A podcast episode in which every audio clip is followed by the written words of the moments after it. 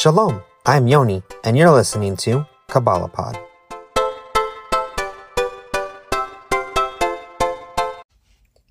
Welcome back to Kabbalah Pod. Um, today I'm going to be looking at a saying that um, Rabbi Gottlieb wrote down in reference to the original sharer, his Rabbi, Rabbi Baruch Hashalom Halevi Ashlag Zal.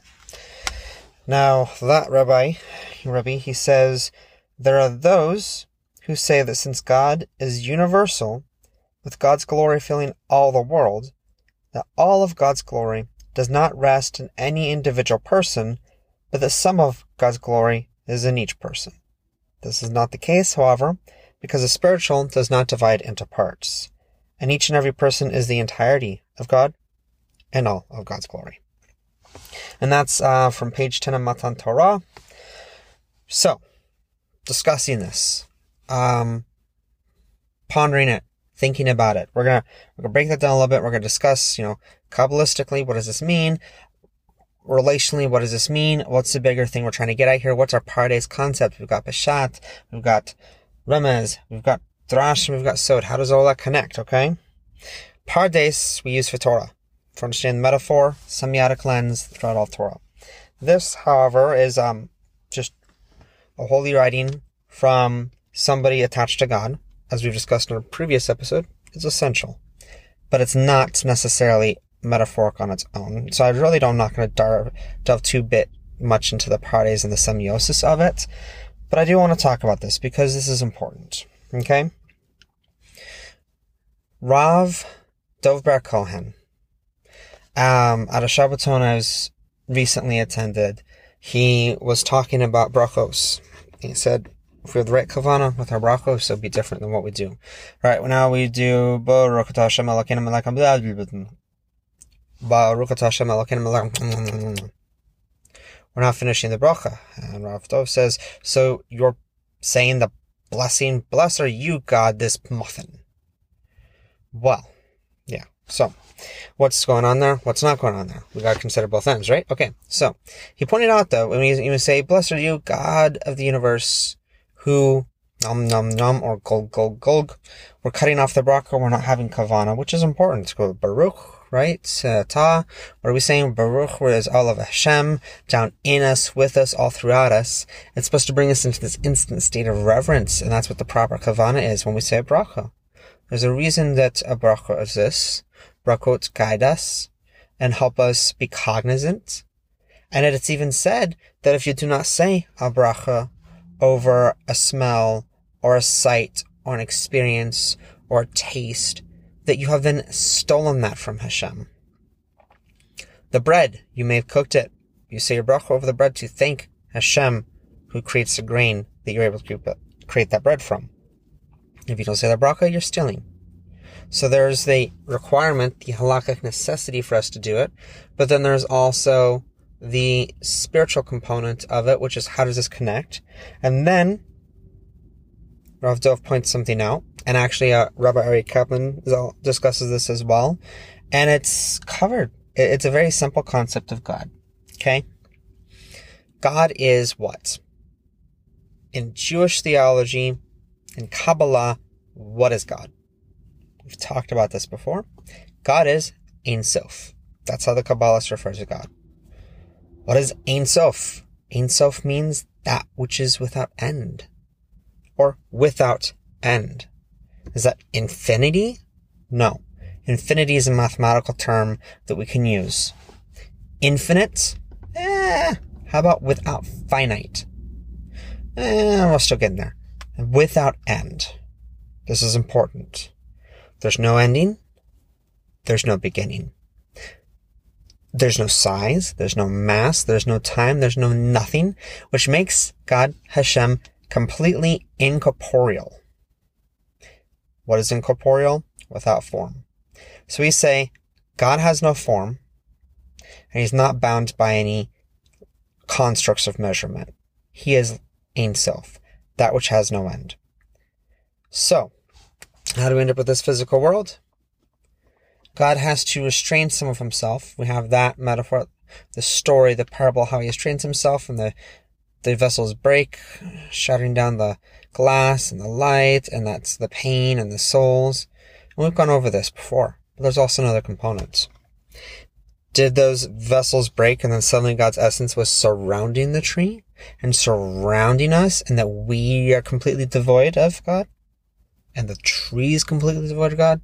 No, not at all. In fact, we're taught regarding humans that he gave us two things. He gave us a nefach, nefesh, and a ruach. He gave us a body with a soul, and then he breathed the breath of God into us. He breathed life into us. That we have these two components of a soul that animals do not. So we have this, okay?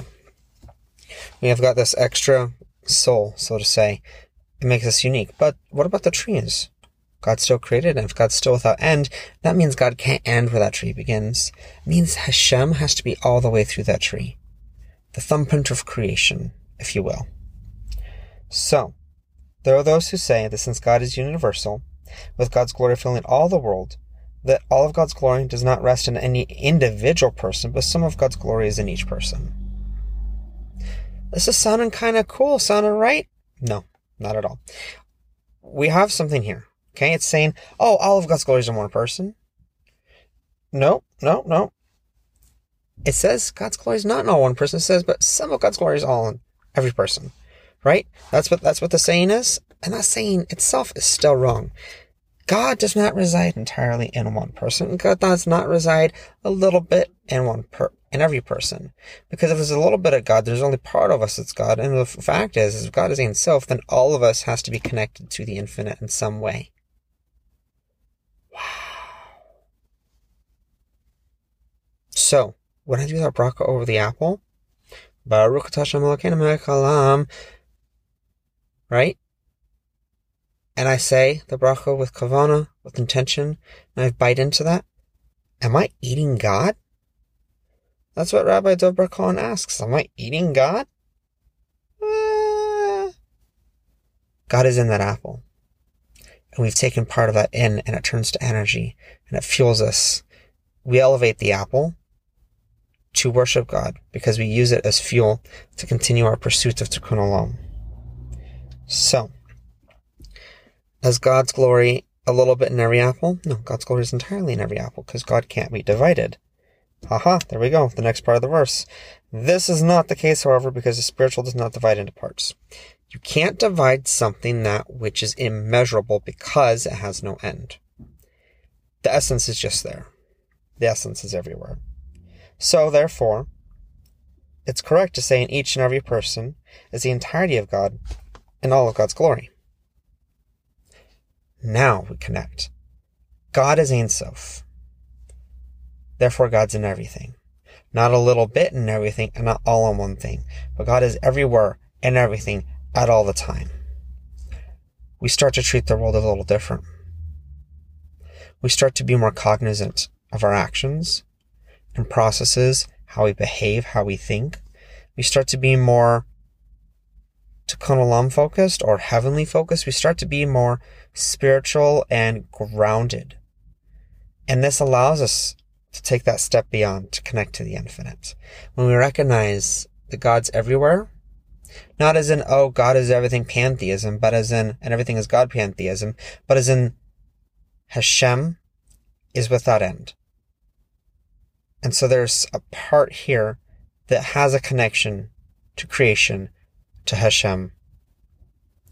And a part of me that does as well, my neshama, Remember, our neshamas are holy, bright, and beautiful. Where does my neshama end? I don't have an ability to measure that. But we know the neshama is part of Hashem. And that's the lesson we can take from this brief consideration that God isn't universal. Universal is the wrong term because then that's universalism. God is God. God is Hashem. God is in essence Ein Sof. So is God's glory everywhere? Yeah. It, does God's glory rest on any one person? No, that's a limiting. Does a little bit of God rest in every person? No, that as well is limiting. All of God rests in everything. Anything less than that is not Ein Sof. Anything less than that is an improper understanding an improper kavana. So we need to approach it differently. We look at it from that perception. God is everywhere, in all parts. Holistically, mandala harmony. It's a beautiful thing.